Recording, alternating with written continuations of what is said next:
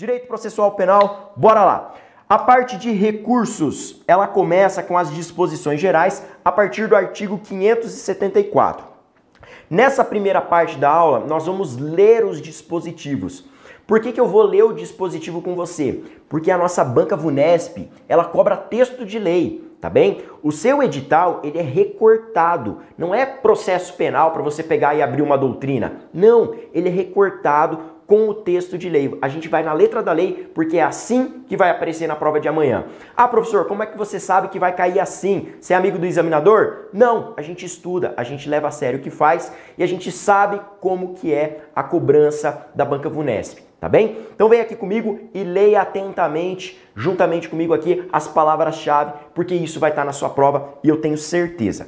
A primeira, então, questão que a gente traz aqui de disposição geral no tocante ao artigo 574 que cuida da parte recursal é que os recursos eles são voluntários. Recurso é voluntário, tá bem? Então a parte recorre porque ela quer. Essa é a ideia do legislador ao, ao estabelecer isso aqui no texto do Código de Processo Penal.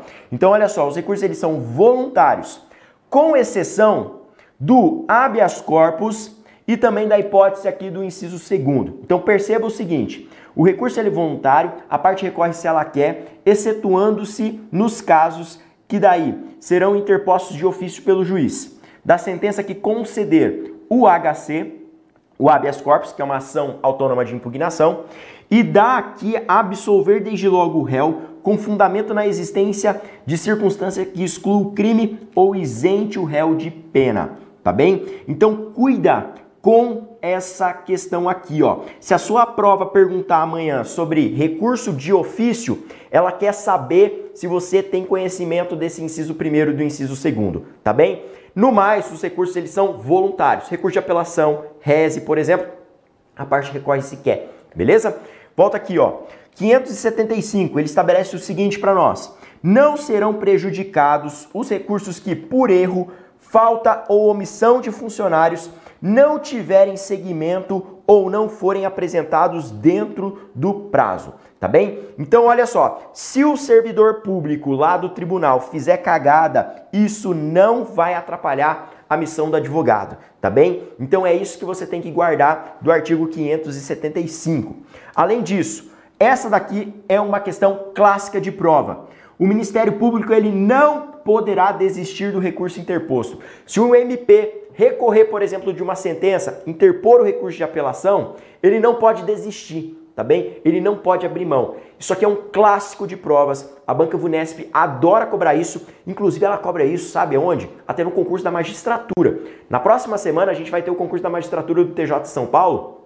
E essa é uma questão clássica. É a mesma banca examinadora que faz, faz a prova de escrevente, que é a prova que você vai fazer amanhã, faz o exame da prova da semana que vem, que daí vai ser o concurso da magistratura. E essa questão é um clássico da banca VUNESP. Perguntar se o MP pode desistir do recurso. E a resposta é negativa, tá bem? Outra coisa, artigo 577 diz o seguinte, que o recurso poderá ser interposto pelo Ministério Público ou pelo querelante, ou pelo réu ou por seu procurador ou por seu defensor. Então, lembra dessas pessoas aí que podem interpor recurso. E não se admitirá, entretanto, recurso da parte que não tiver interesse na reforma ou modificação da decisão. Então, em resumo, o que fala o 577? Para recorrer, você tem que ter interesse naquela decisão, você tem que ter interesse recursal. Essa é a essência desse dispositivo. O próximo dispositivo é o 578 e ele fala o seguinte a respeito do recurso. O recurso será interposto por petição ou por termo nos autos, assinado pelo recorrente ou por seu representante. Então vem lá, ó. Não sabendo ou não podendo o réu assinar o nome, o termo será assinado por alguém a seu rogo, na presença de duas testemunhas. Isso aqui, ó, é a cara da banca Vunesp, tá? Até pedir um número de testemunhas. Como é uma prova letra de lei, a gente tem que se ater a todos os detalhes. Prazo, número de testemunhas, até na parte que a gente pega lá estuda o grau de parentesco, impedimento, suspeição, tem que lembrar que é terceiro grau, tá? Então, esses detalhezinhos aqui é o que a nossa banca examinadora gosta de pegar na prova. Outra coisa aqui, ó, a petição de interposição de recurso com despacho do juiz será até o dia seguinte ao último, ao último do prazo. Entregue ao escrivão que certificará no termo da juntada a data de entrega. Interposto por termo recurso, o escrivão, sob pena de suspensão por 10 a 30 dias, fará conclusos os autos ao juiz até o dia seguinte ao, ao último do prazo tá bem? Então cuidado com isso, principalmente também com essas essas questões numéricas aqui, porque amanhã a sua prova pode vir com esses detalhezinhos. 579.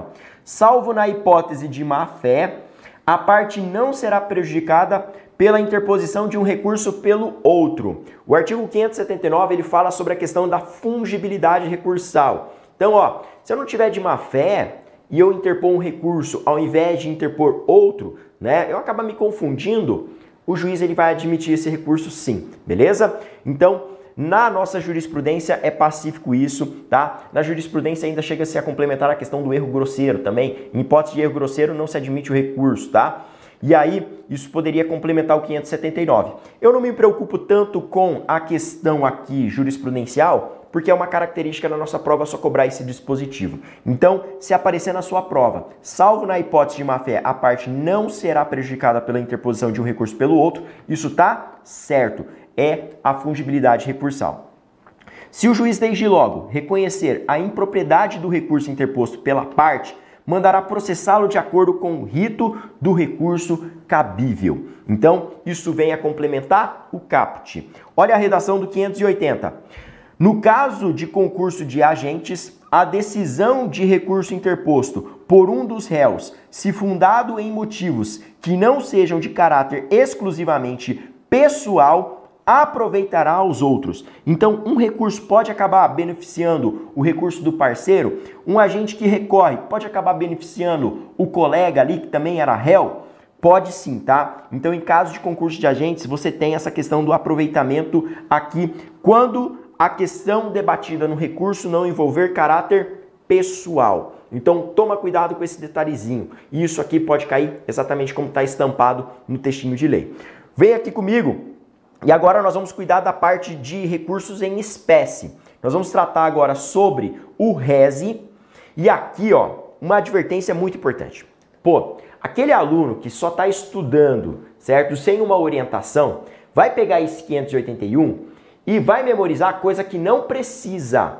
Memorizar o 581, você precisa ter um conhecimento de que aquelas hipóteses ali, algumas delas nem são recorríveis por meio de reze. A gente até se vale do agravo em execução. Então tem que tomar cuidado que você não precisa memorizar todas essas hipóteses do 581. Olha só, eu vou destacar aqui com maior cuidado para você. No seu material de apoio, que você faz o download aqui embaixo na descrição do vídeo, já está destacado. Mas aqui ó, no slide eu vou pegar na sua mão e vou te mostrar o que a gente recorre, ou melhor, em que hipótese a gente recorre por meio do recurso sentido estrito. Então vem aqui, ó. Para aquela decisão que não recebe a denúncia ou queixa, cabe o reze tá? O recurso sentido estrito. Então isso aqui, ó, é uma questão de prova. Se cair na sua prova amanhã que o juiz rejeitou a denúncia ou queixa, cabe reze, tá bem? Então, essa é a primeira hipótese. Segunda hipótese, aqui ó, que concluir pela incompetência do juízo. Isso também é hipótese em que cabe o recurso em sentido estrito. Memorize então com cuidado. Então, o juiz rejeitou a inicial acusatória, ou concluiu pela incompetência, é a hipótese de cabimento do reze. Segunda hipótese, que cabe reze, que julga procedentes as exceções, tá? Exceções aqui que eu estou me referindo à exceção de suspeição, por exemplo. Então, aqui, ó, ainda entra na suspeição né, que excepciona. Então, ó, julgou procedente exceção, salva de suspeição, aí você tem a hipótese de cabimento do recurso em sentido estrito. Então, essa também é uma questão provável.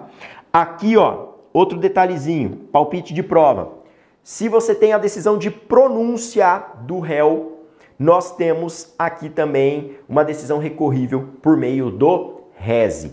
Lembrando que a pronúncia é aquela decisão que encerra a primeira fase do rito do júri. E aqui eu tenho uma dica muito boa. Eu até comentei no nosso curso intensivo sobre essa dica. Quais são as decisões que encerram a primeira fase do procedimento do júri? Eu tenho quatro decisões possíveis: a pronúncia, a impronúncia, a impronúncia, a desclassificação, desclassificação e a absolvição, absolvição sumária. Absolvição sumária. Dessas decisões aqui, cabem dois recursos e você tem que tomar cuidado, tá? Para não confundir na prova de amanhã. Da pronúncia, conforme a gente viu ali no 581, cabe o recurso em sentido estrito. E da desclassificação, também cabe o reze, tá bem? Também cabe o reze. Agora, da impronúncia, caberá apelação e da absolvição sumária caberá, caberá apelação. Então, muito cuidado, porque no procedimento do júri, quando você encerra a audiência de instrução e julgamento, na primeira etapa, o juiz ele não profere sentença, ele profere algumas dessas decisões aqui. São quatro possibilidades. Se ele profere uma pronúncia, cabe o reze. Se ele profere desclassificação, também cabe o reze. Se ele profere a decisão de impronúncia ou absolvição sumária, aí cabe apelação. Como é que você vai memorizar isso? Você vai lembrar dessa dica aqui, ó, que é matadora. Consoante fica com consoante e vogal fica com vogal. Você nunca mais vai esquecer disso. Consoante fica com consoante e vogal fica com vogal. O P da pronúncia, o R do reze. O D da desclassificação, o R do S. E aqui, ó, o A da apelação, o I de impronúncia e o A da apelação com A de absolvição. Então toma cuidado com isso, não confunda, tá? Não confunda, essa dica vale ouro. Essa é uma questão de prova amanhã, eu não tenho dúvidas. Até porque o procedimento do júri também está no seu edital. Vem aqui comigo, vamos continuar na análise aí desse rol do artigo 581. Já vimos quatro hipóteses de cabimento do reze. Adiante, nós temos o seguinte ali, ó. Inciso quinto. O que que fala o inciso quinto? O inciso quinto fala que cabe reze da decisão ali que conceder, negar, arbitrar, caçar ou julgar inidônea a fiança, indeferir requerimento de prisão preventiva ou revogá-la, conceder liberdade provisória ou relaxar a prisão em flagrante. Então, dessa decisão aqui, também você pode interpor o reze. Inciso sexto, ele foi revogado e a partir de agora começa algumas observações que você tem que tomar uma cautela. A partir do inciso sétimo, aqui em diante e o oitavo, tá tudo certo. O nono também. Dessas decisões, cabe o recurso em sentido estrito.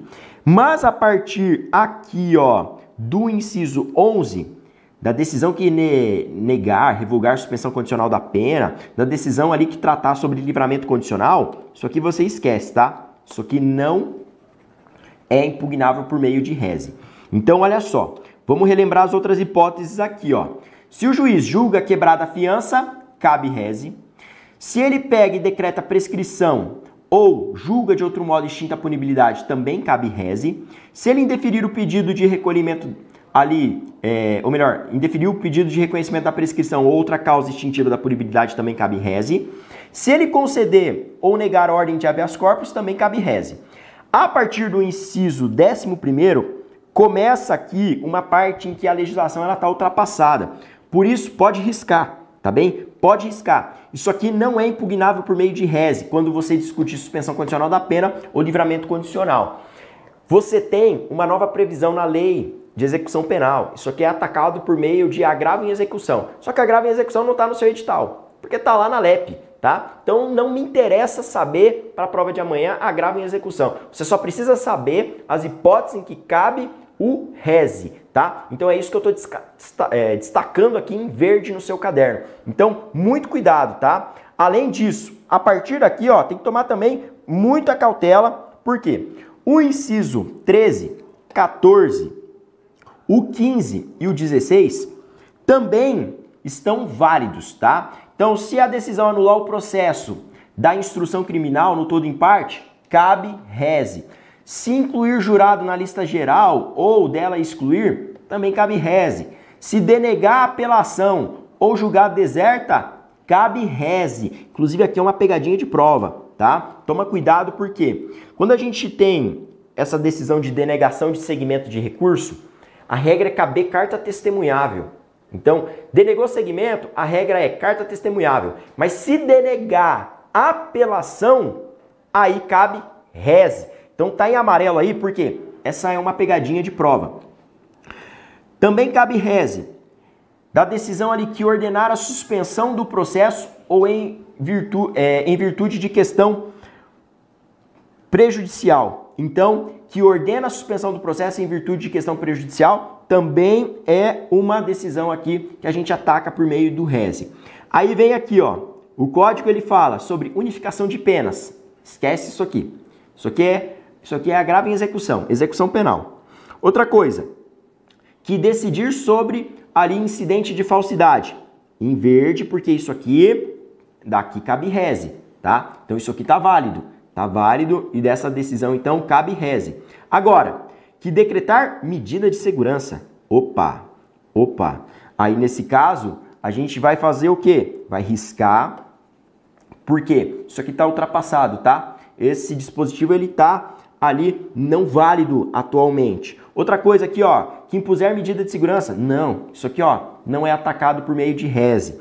Olha só, outra hipótese aqui, ó, inciso 21, que mantiver ou substituir medida de segurança. Não. Tudo que envolver medida de segurança, esquece. Isso aqui não vai cair na sua prova amanhã, tá? Porque pela sistemática atual, não é impugnável essas decisões por meio de reze, tá? Outra coisa, que revogar medida de segurança. Isso aqui também tá ultrapassado, tá bem? Tá ultrapassado que deixa de revogar medida de segurança, também está ultrapassado. Que converter multa em detenção, isso aqui está até derrogado, porque nem existe mais a possibilidade de você converter pena de multa em pena privativa de liberdade. Então isso aqui está ultrapassado. E a última hipótese, essa daqui ó, é a questão da sua prova. Da decisão que recusar a homologação da proposta de acordo de não persecução penal. Por que é a cara da nossa banca examinadora? Porque isso aqui foi incluído pelo pacote anticrime. Isso não apareceu nos concursos anteriores, tá bem? Então, muito cuidado com isso, tá bem? Se você tiver uma decisão que homologa a proposta de acordo, ou melhor, que recusa a homologação da proposta de acordo de uma persecução penal, você vai impugná-la por meio do RESE, ok? Isso é questão de prova. Vou até anotar aqui, ó, para ficar registrado.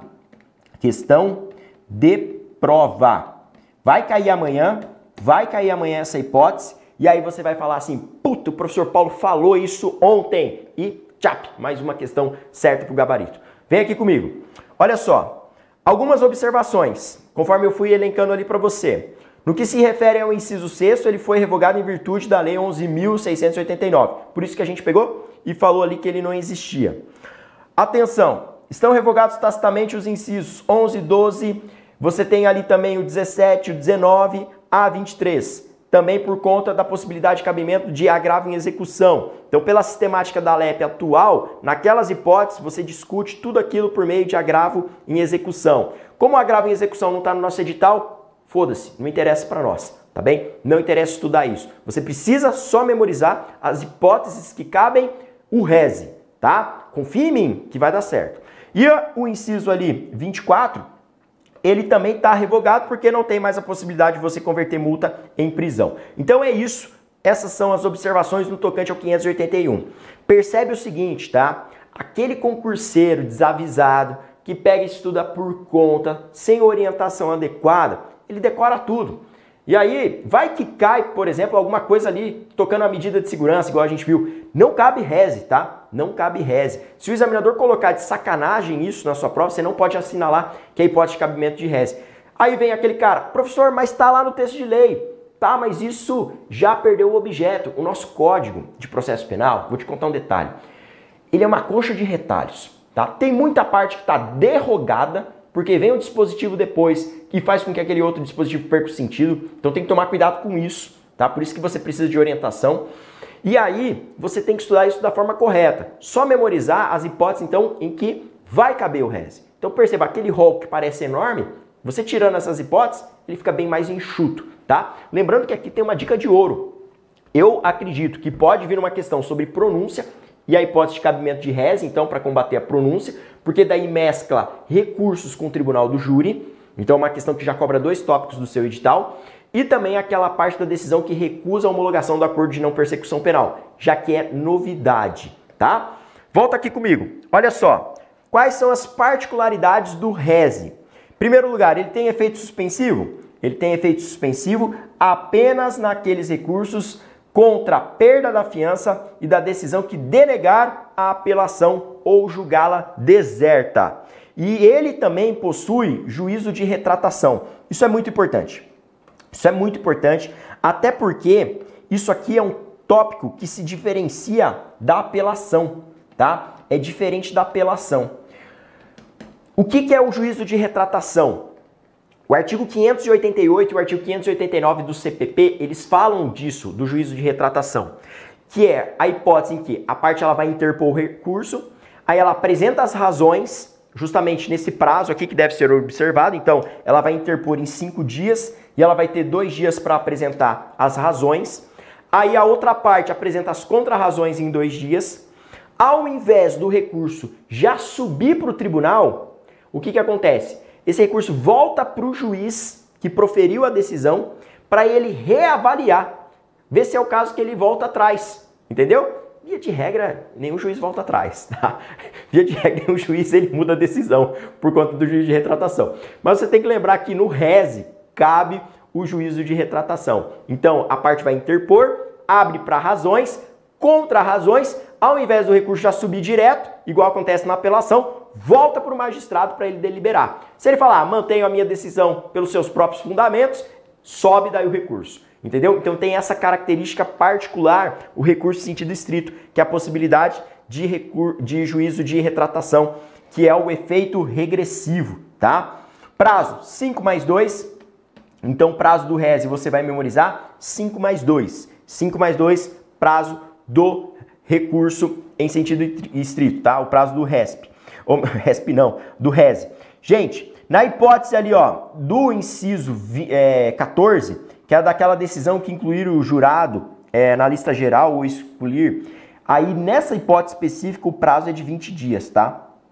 Então é a única hipótese que o prazo é de 20 dias. Então você vai lembrar, ó, se for a decisão que incluir o jurado na lista geral ou dela excluir, aí esse prazo é de 20 dias. Isso aqui é só para cair em prova essa previsão aqui do CPP, tá? É só para cair em prova. Como a nossa banca examinadora gosta de cobrar esses detalhezinhos da letra de lei, então você tem que ter na ponta da língua isso. Vem aqui comigo. Apelação. Quando que vai caber a apelação? O CPP ele trabalha com a apelação a partir do 593. Então, a partir do 593, você tem lá todas as disposições que tocam o recurso de apelação.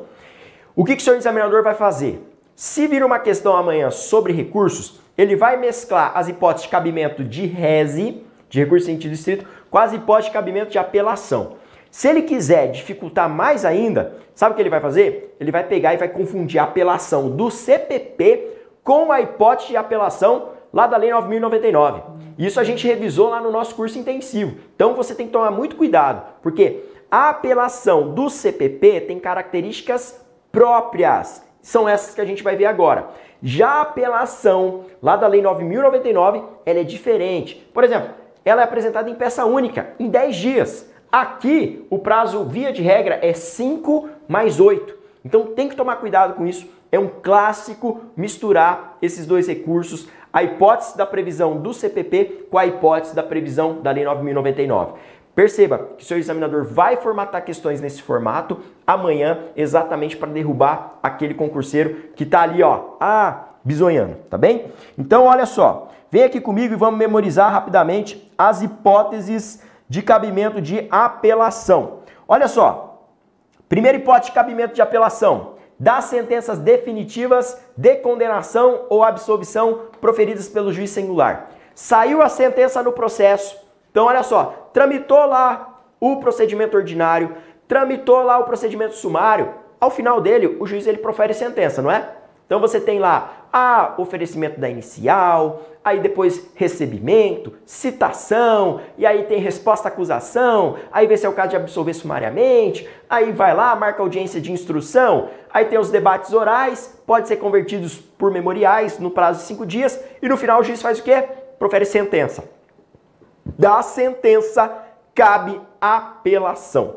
Da sentença cabe apelação. Professor, foi condenatória, cabe apelação. Foi absolutória, cabe apelação. Então cuidado com isso.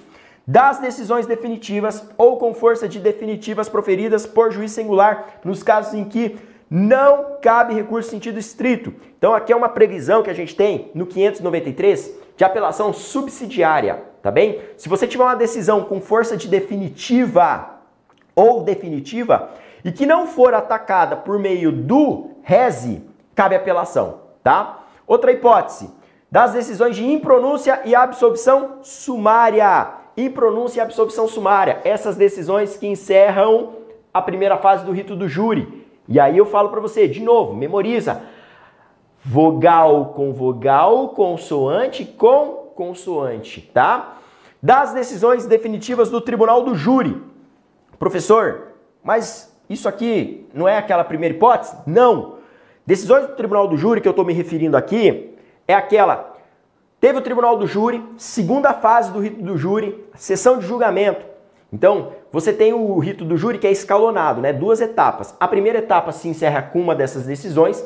Se você tiver a pronúncia, então que vai revelar indício de autoria, prova da materialidade, o juiz remete ao julgamento pelo órgão que vai ser popular. Então, o conselho de sentença que é formado pelos jurados, que são pessoas leigas. Os jurados vão votar no dia ali se absolvem ou se condenam. Se eles condenarem ou absolverem, nessa hipótese cabe apelação. E aí tem um detalhezinho que daí eu falo para você conferir na redação do artigo 593, inciso 3 tá? As alíneas. Porque a apelação no júri, ela tem fundamentação vinculada àquelas hipóteses, tá bem? Então, por exemplo, a decisão dos jurados foi manifestamente contrária à prova dos autos.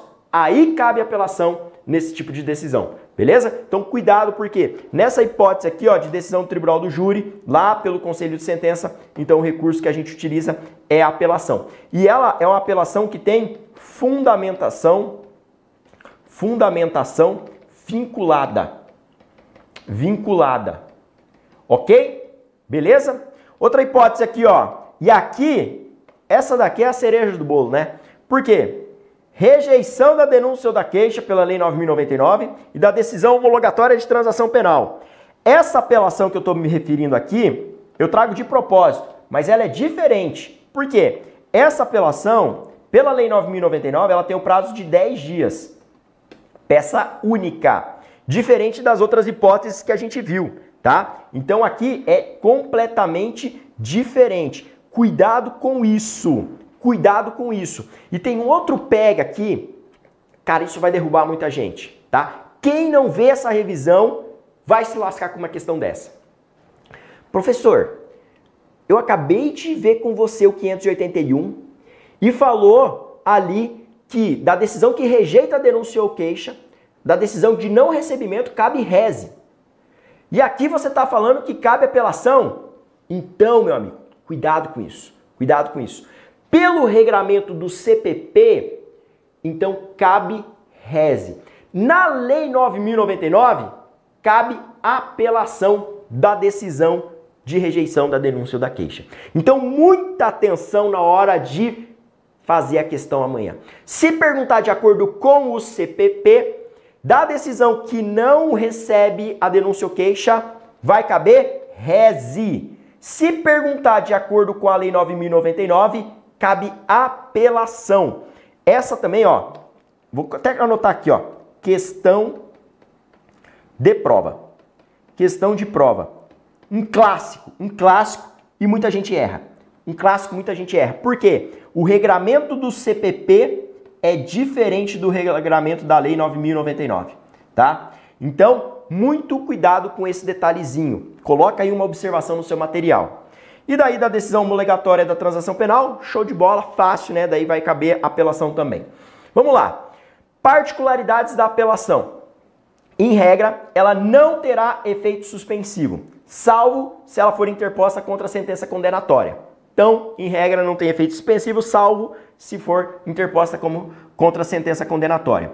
Nos crimes de competência do tribunal do júri ou do juiz singular, se a sentença, ela, se da sentença não for interposta apelação pelo Ministério Público no prazo legal, o ofendido ou qualquer das partes enumeradas no artigo 31, que é o CAD, cônjuge, ascendente, descendente e irmão, ainda que não tenha se habilitado como assistente, eles podem interpor apelação, tá bem? Então tem esse detalhezinho também que a gente tem que observar. Prazo. Prazo. Apelação, regra 5 mais 8. Prazo, em regra, 5 mais 8. 5 dias para interpor, 8 dias para apresentar as razões e logo na sequência as contrarrazões. No RESE, qual que é o prazo? 5 mais 2. Apelação 5 mais 8, tá bem? Cuidado com isso. Já caiu também em concursos anteriores para o cargo de escrevente esse prazo aqui. No caso daí de contravenções, é três dias para apresentar as razões. E se o prazo for de assistente de acusação, três dias também. Então cuidado com isso, tá? Cuidado com isso. Memoriza o prazo, via de regra 5 mais 8, mas cuidado com essas particularidades aqui. Se for contravenção, três dias. Se for para assistente, três dias é o prazo para apresentar as razões e as contrarrazões. Legal? Fácil? Muito bem. Próximo ponto, embargos de declaração. O nosso edital ele prevê com relação aos embargos de declaração somente o artigo 619. E o 619 fala que dos acordos proferidos por tribunais, câmaras ou turmas poderão ser opostos embargos de declaração no prazo de dois dias. Cuidado com isso aqui, tá? Dois dias. E aí, quando que cabe os embargos, então? Você pode opor embargos se a sentença ela for ambígua, tiver obscuridade, contradição ou omissão. Quatro coisinhas, então, aqui, ó. Se você tiver ambiguidade, obscuridade, contradição ou omissão, cabe embargos de declaração. Pegadinha de prova, questão de prova. Olha só, é diferente a previsão da Lei 9.099. Por que, que eu estou batendo tanto nisso? Porque a Lei 9.099 está no seu edital. E o examinador ele vai misturar essas coisas só para lascar a turma amanhã. E você vai estar extremamente preparado para esse tipo de questão. Então olha só aqui comigo. Na Lei 9.099, o prazo dos embargos, o prazo lá, ele é de cinco dias. Não faz o menor sentido. Não faz o menor sentido. Até porque na Lei 9.099 a gente tem princípios próprios, né? Lá você tem um procedimento sumaríssimo. Lá você tem lá os seios né? Lembra dos seios? A dica que eu dei? Os princípios que orientam os juizados? Celeridade, economia processual, informalidade, oralidade, simplicidade. Os seios. Esses princípios aqui, ó, celeridade, economia processual, informalidade, oralidade e simplicidade. Gente, isso aqui também é questão de prova. Eu falei isso na aula de segunda no curso intensivo.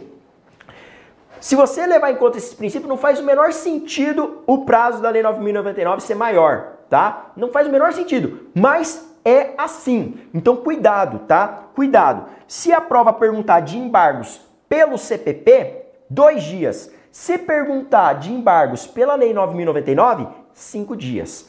Memoriza isso. Memoriza isso. Volta aqui, ó. Carta testemunhável.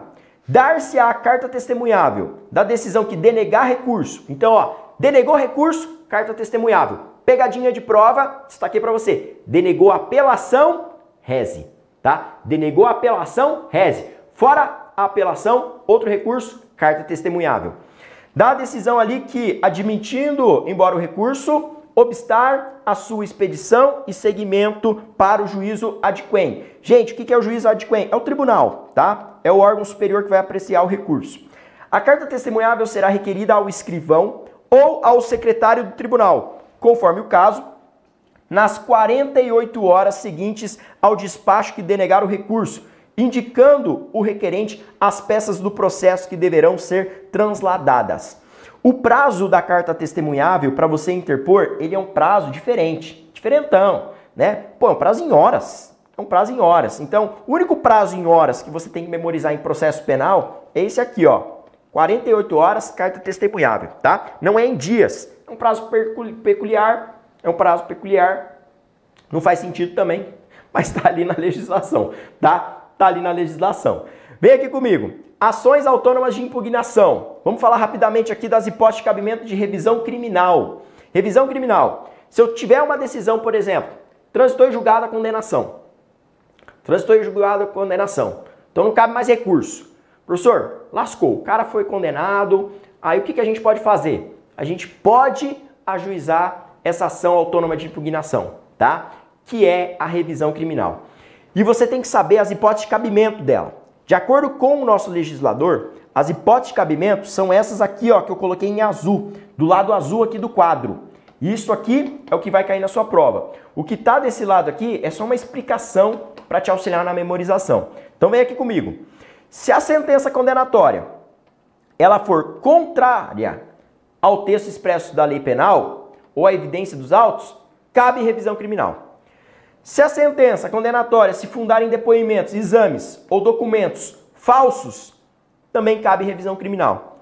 Quando da sentença, ou melhor, quando após a sentença se descobrirem novas provas de inocência, aí também cabe revisão criminal. Como assim, professor? Geralmente o que, que acontece? O cara é condenado, aí transita em julgado, aí depois surge uma testemunha falando lá, vendo além a testemunha e fala: não foi ele que praticou o crime, ele é inocente. E aí se demonstra que houve um erro judiciário. Entendeu? E aí qual que é o remédio que cabe? Pô, você vai mandar daí a revisão criminal, entendeu? Para daí desconstruir aquela decisão condenatória que transitou em julgado. Então você acaba revertendo aquela condenação, mesmo que ela tenha transitado em julgado. Então esse é o objeto da revisão criminal, tá? Essas são as hipóteses de cabimento que estão lá no 621. Memoriza isso. Então a primeira hipótese aqui, ó, caso ocorra erro judiciário, caso surja prova nova, tá bem? Então é isso aqui que você tem que memorizar, tá? Principalmente o lado azul. Isso aqui, ó, questãozinha de prova amanhã, hein? Questão de prova.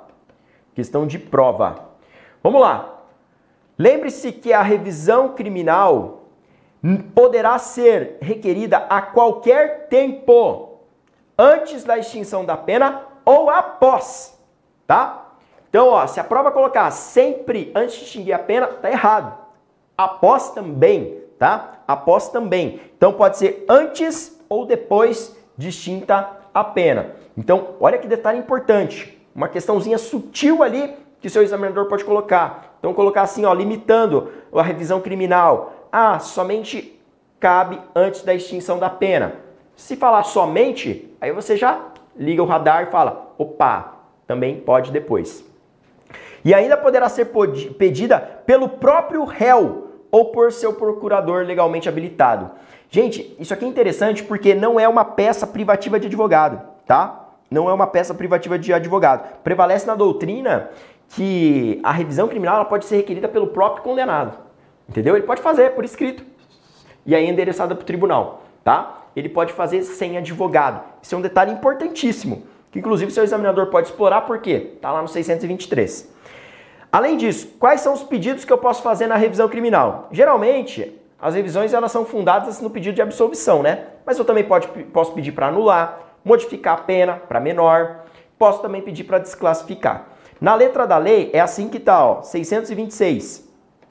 Julgando procedente a revisão, o tribunal poderá alterar a classificação da infração, absolver o réu, modificar a pena ou anular o processo. Então são quatro pedidos possíveis. Quatro pedidos possíveis na revisão criminal letrinha de lei, questãozinha também de prova. Agora, se comprovado o erro judiciário, o condenado ele também terá direito à indenização. Quem fala sobre a indenização é o 630.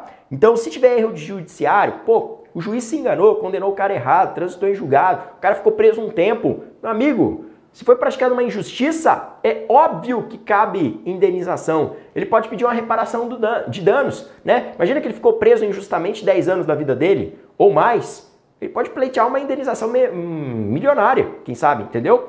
Então cuidado com isso aqui. Habeas corpus.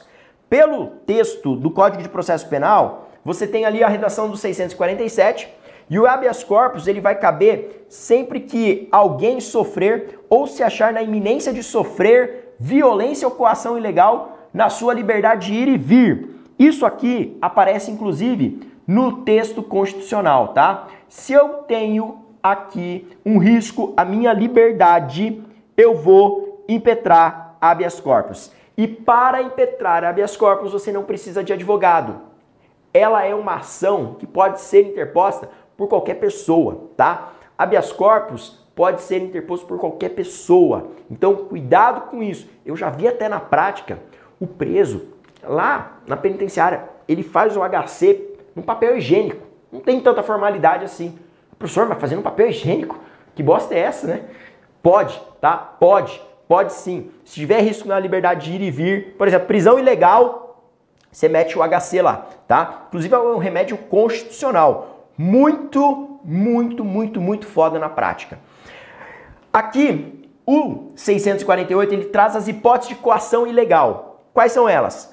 Quando não houver justa causa, então você tem aqui então fundamento para mandar o habeas corpus. Quando houver, ou melhor, quando alguém estiver preso por mais tempo do que determina a lei, quando quem ordena a coação não tiver aqui competência para fazê-lo, quando houver cessado o motivo que autorizou a coação, quando não for alguém admitido a prestar fiança nos casos em que a lei autoriza, quando o processo for manifestamente nulo ou quando extinta a punibilidade. Então você tem coação ilegal nessas hipóteses e aí o remédio heróico que você vai se valer é o HC, tá bem?